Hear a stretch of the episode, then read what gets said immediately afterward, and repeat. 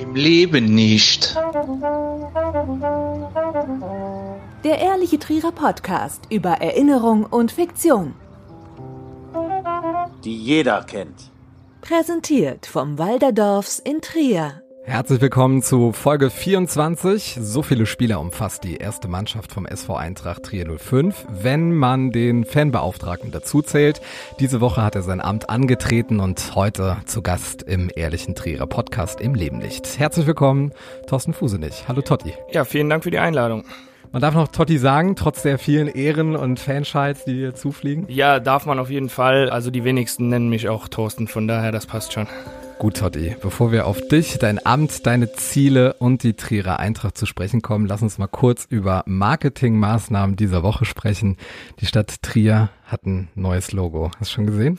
Habe ich gesehen, ja.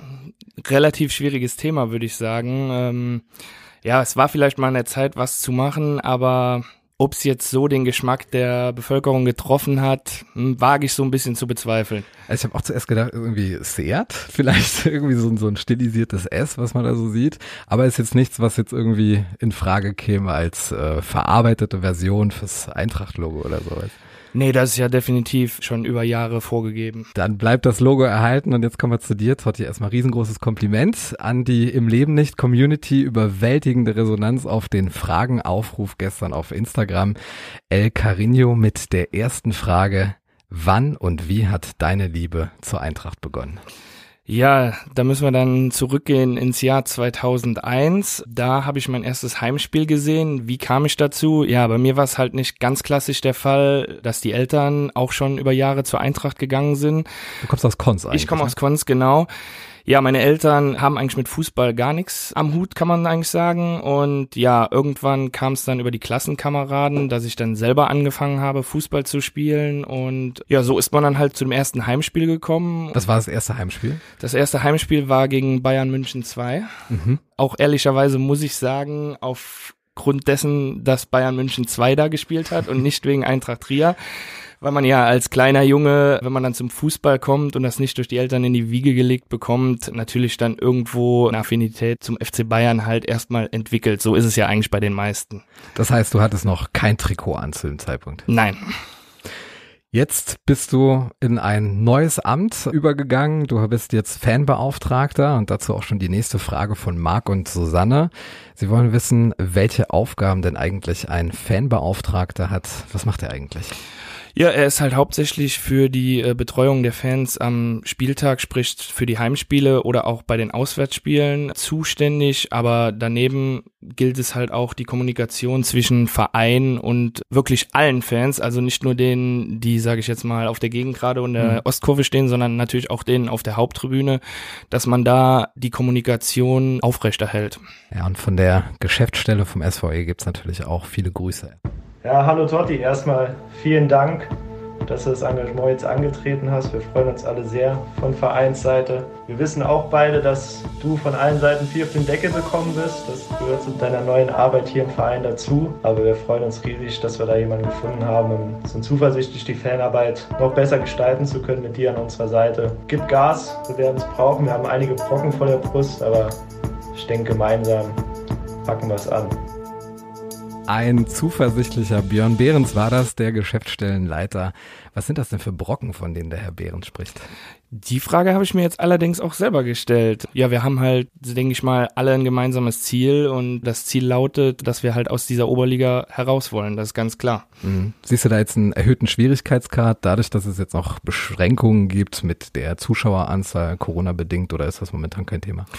Das ist zwar aus Vereinssicht äh, durchaus ein Thema, weil man natürlich auch die Stehplätze wieder freigeben möchte, was momentan nicht möglich ist.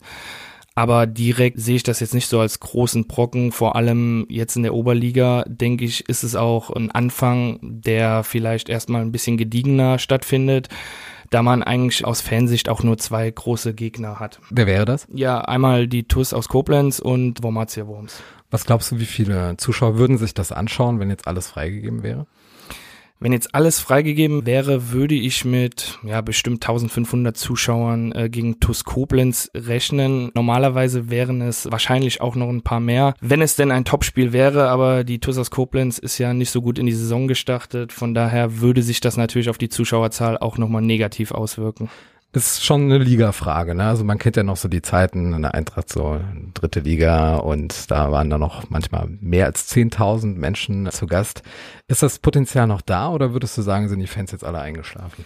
Also eingeschlafen sind sie nicht. Da hat der Benjamin Judith eigentlich einen ganz guten äh, Kommentar dazu mal gebracht. Und zwar meinte er, solange die Fans halt noch oder die, die Bürger der Stadt Trier halt noch nachfragen, wie hat denn die Eintracht gespielt? Mhm solange da noch ein gewisses Krummeln ist, solange interessieren sich die Leute ja auch noch für Eintracht Trier und äh, ja, das würde ich eigentlich eins zu eins so unterschreiben. Natürlich finden die Leute leider nicht mehr den Weg ins Stadion. Das ist dann natürlich schade, aber ähm, ja, man kann sie natürlich nicht zu den Heimspielen zwingen. Hat die Eintracht momentan irgendwie so ein PR-Problem vielleicht?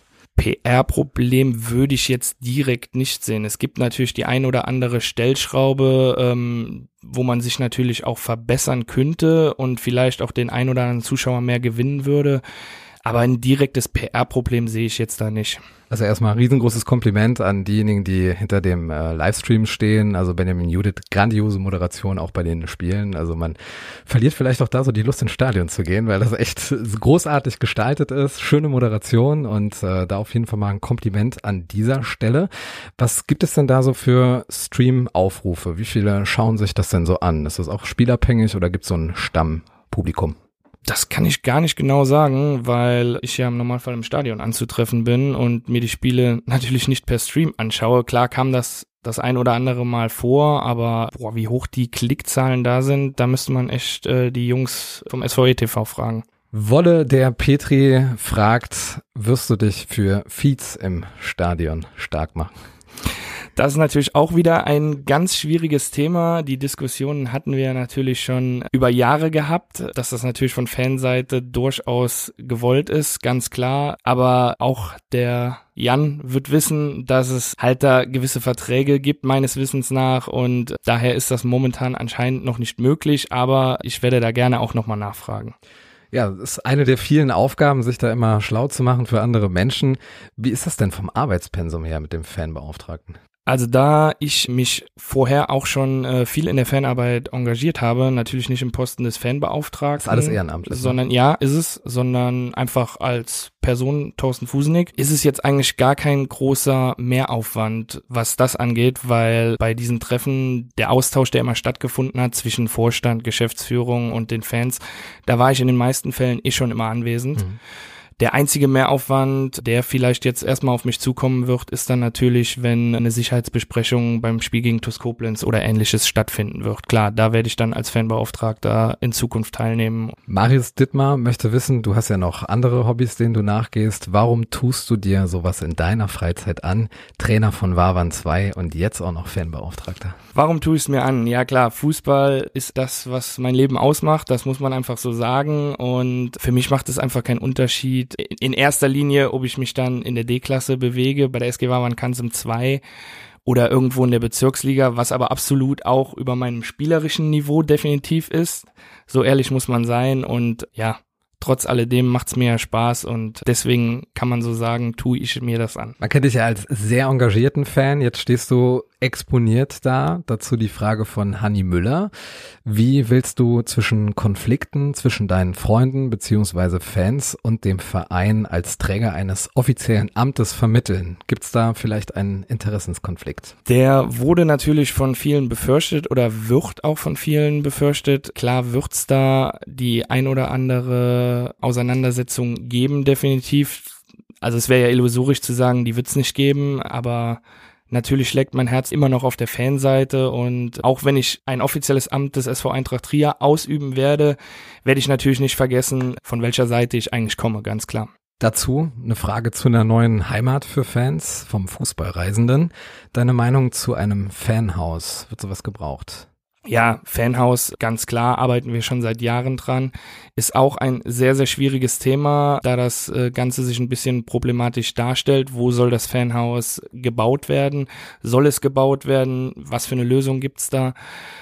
Nachdem das 05 halt genutzt wurde als ähm, VIP-Launch beziehungsweise umfunktioniert wurde in die VIP-Launch, ist das natürlich damals verloren gegangen. Und es gibt da jetzt eine potenzielle Lösung, da mhm. arbeiten wir dran, zusammen mit dem Verein. Wie schnell das jetzt über die Bühne geht, ob es über die Bühne geht, kann ich nicht sagen.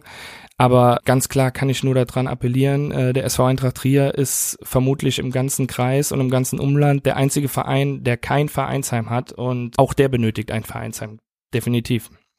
Frage vom Fanprojekt Trier, dem du dich ja auch sehr verbunden fühlst, wie ich das so in unseren Vorgesprächen mitbekommen habe. Wie schneidet die Eintracht diese Saison ab und wofür möchtest du dich als Fanbeauftragter besonders einsetzen, wenn es denn mit der Aufstiegsfeier tatsächlich endlich klappen sollte? Ja, wo schneidet die Eintracht ab? Wenn ich jetzt die vergangenen Spiele sehe, dann ist man natürlich sehr positiv in die Saison gestartet. Wir versuchen es jetzt im dritten Anlauf aus der Oberliga rauszukommen, was mhm. immens wichtig ist, dass wir es jetzt endlich schaffen. Von daher, ohne jetzt groß Druck aufzubauen gegenüber Spielern, ja, wir müssen halt raus aus der Liga. Da geht kein Weg dran vorbei. Und der Ort der Aufstiegsfeier?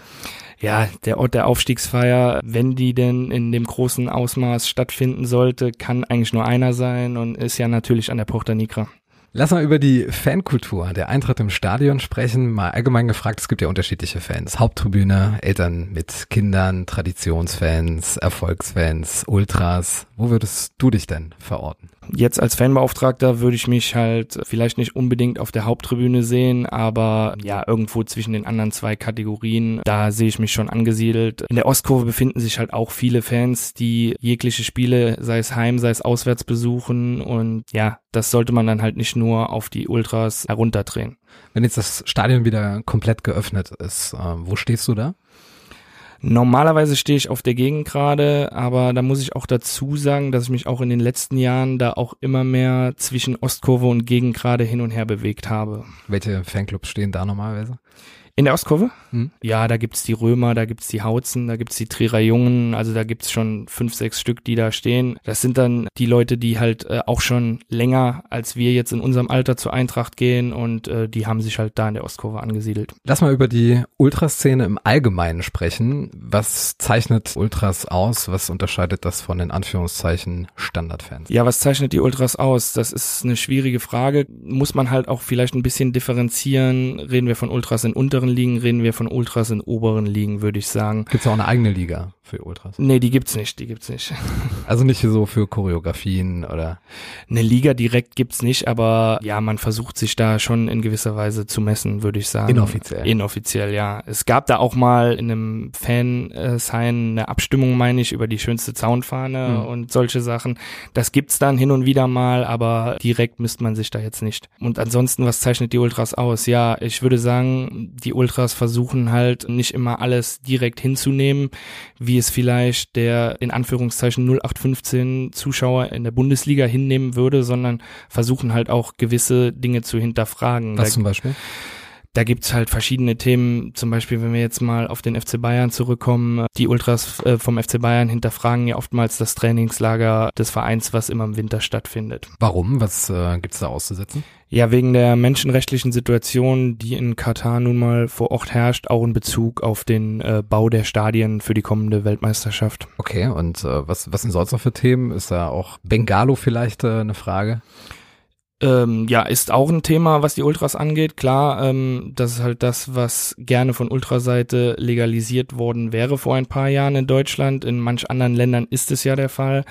Ist ein Thema, was auch immer viel Kritik hervorruft, weil für die Ultraszene gehört Pyrotechnik einfach nun mal dazu. Der Verein findet es natürlich nicht gut. Einerseits, weil sie sagen, es besteht eine gewisse Gefahr, wenn Pyrotechnik gezündet wird. Aber ich denke, der Hauptgrund, warum es von Vereinen immer schlecht geredet wird, sind halt die Verbandsstrafen, die im Gegenzug halt ausgesprochen werden mhm. und die den Verein halt Geld kosten. Gibt es auch Ultragemeinschaften, die sich dann darauf festlegen, dass sie die Kosten selbst übernehmen? Die gibt es durchaus auch, beziehungsweise dass man sich da auf gewisse Regelungen mit dem Verein einlässt. Das soll es durchaus geben, kann ich jetzt direkt natürlich keine nennen, aber man hört, dass es so etwas gibt, ja. Wie läuft das denn bei der Eintracht mit Choreografien? Wie meldet man sowas an? Rotiert das mit den Fanclubs oder wie darf man sich das vorstellen, wenn jetzt eine größere Zaunfahne oder eine größere Aktion geplant ist? Wie läuft sowas ab? Ja, größere Choreografien gab es ja schon in dem Sinne länger nicht mehr, zumindest nicht die ganz Großen, wie es dann im DFB-Pokal immer der Fall war. Wie läuft das ab? Im Normalfall planen die Ultras die Choreografien, aber wenn es dann wirklich mal zu den ganz großen Spielen kommt, dann setzt man sich dann auch mit dem Supporters Club Trier zusammen, mhm. der als Dachverband fungiert. Dann ist da auch natürlich jeder dazu eingeladen, bei diesen Choreografien zu unterstützen, die Sache mitzubewegen und dann wird die Choreografie halt durchgezogen im Stadion, wenn es dann soweit ist. Gibt es so eine Choreografie von der Eintracht, die du noch so in Erinnerung hast, wo du so richtig stolz warst?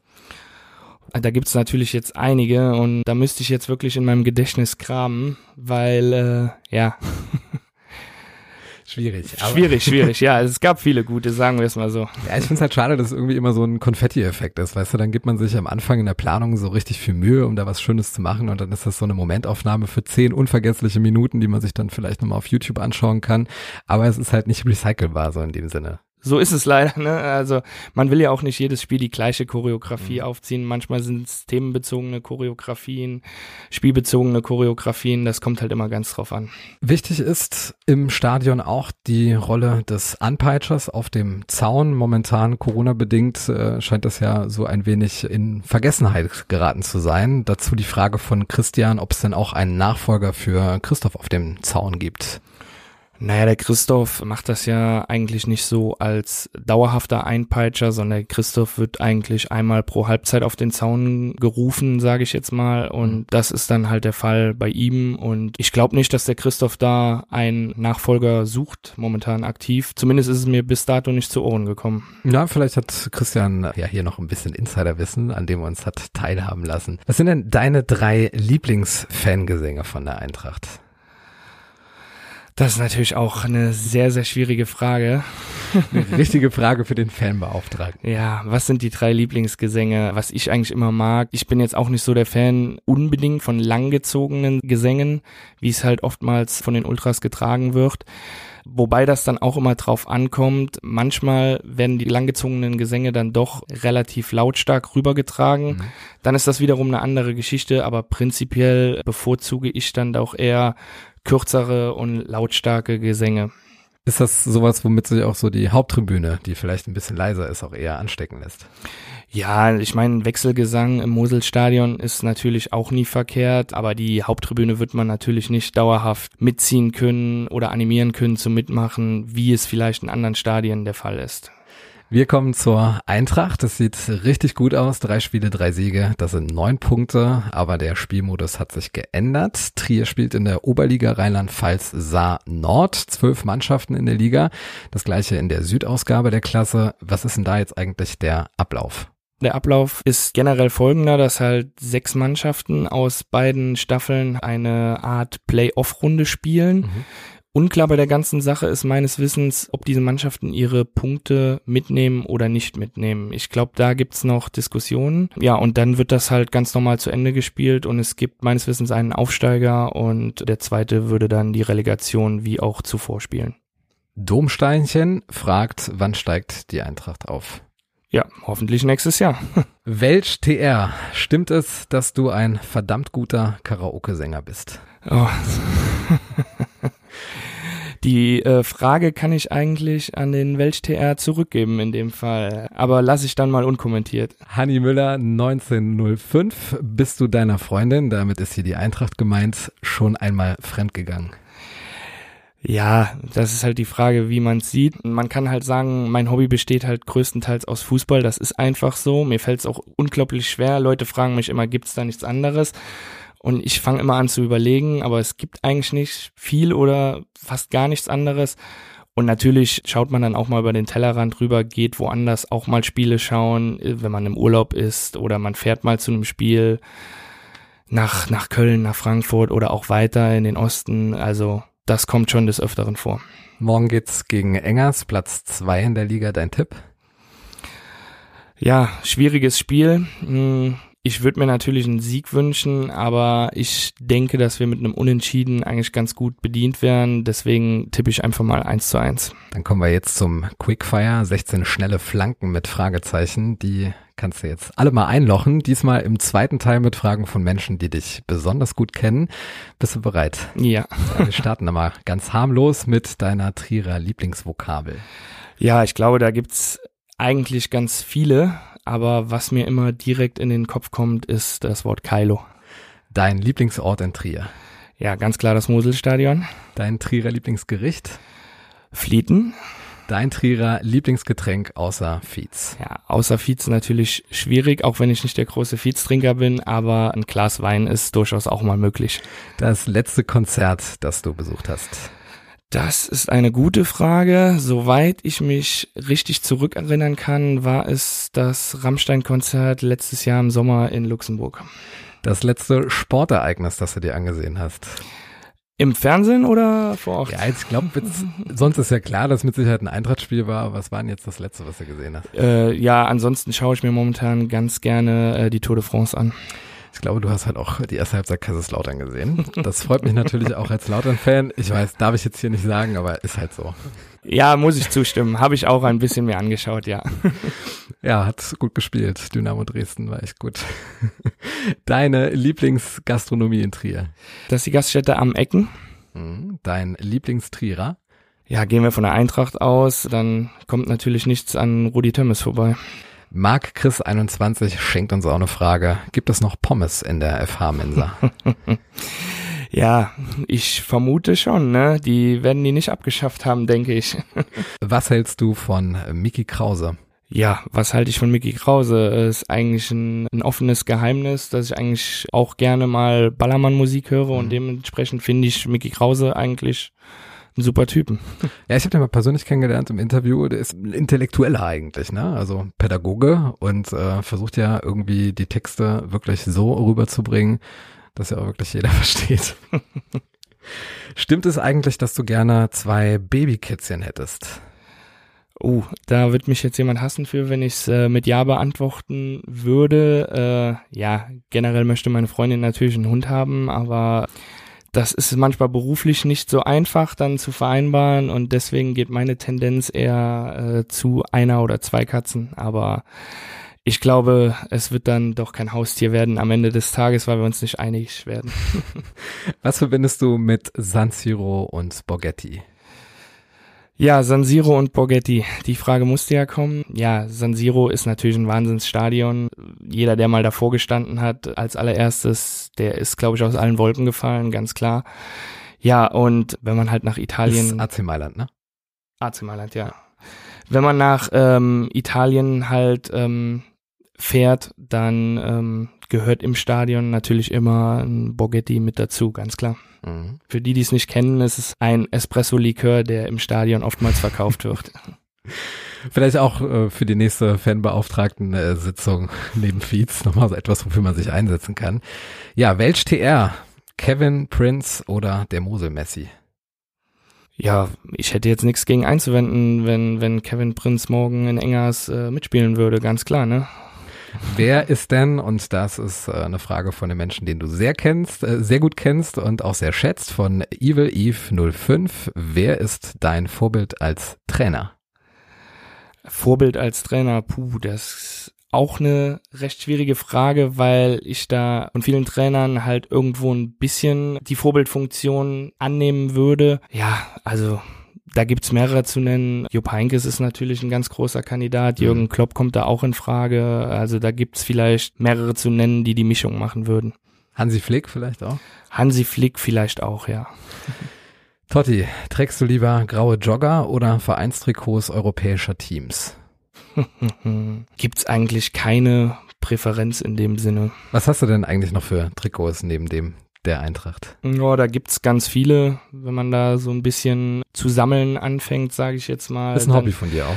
Ja, jetzt nicht so so 100 Prozent, wie es vielleicht der eine oder andere umsetzt, aber wenn man dann mal irgendwo Fußball schauen geht im Ausland und da spielt halt ein relativ prägnanter Spieler, dann kommt es auch mal vor, dass ich mir da ein Trikot dann zulege. Zum Beispiel bei äh, Wigan Athletic habe ich mir ein Will Crick Trikot mal gekauft. Mhm. Ja, also den mal exemplarisch zu nennen. Wie viel hast du im Schrank insgesamt? Ah, so viele sind es gar nicht. Also es sind, glaube ich, ungefähr gleich viele Eintracht-Trikots, wie es halt auch andere Trikots sind. Ich würde es insgesamt auf so, boah, sagen wir mal 25 bis 30 Stück schätzen. Oh, immerhin. Ja. Totti, du kannst alle Plakate in der Stadt und alle Werbebanden im Moselstadion mit einem Spruch versehen. Welcher wäre das? Oh, da kommt meine ganz große Kreativität wieder zu tragen, äh, die ich nämlich nicht habe.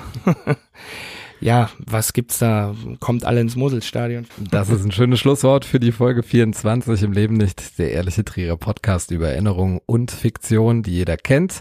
Heute mit Thorsten Fusenig. Thorsten, welche Seiten und Instagram-Profile empfiehlst du uns noch zum Abschluss, wenn man gut über die Eintracht informiert bleiben möchte? Ja, das sind halt die ganz klassischen wie vom Fanprojekt Trier, vom Supporters Club Trier, der auch immer viel schreibt, oder halt die ganz klassische Seite vom Verein. Danke, Thorsten. Alles Gute für dich in deinem Amt als Fanbeauftragter und natürlich auch für die Eintracht. Ja, vielen Dank für die Einladung. Im Leben nicht. Der ehrliche Trierer Podcast über Erinnerung und Fiktion. Die jeder kennt. Präsentiert vom Walderdorfs in Trier.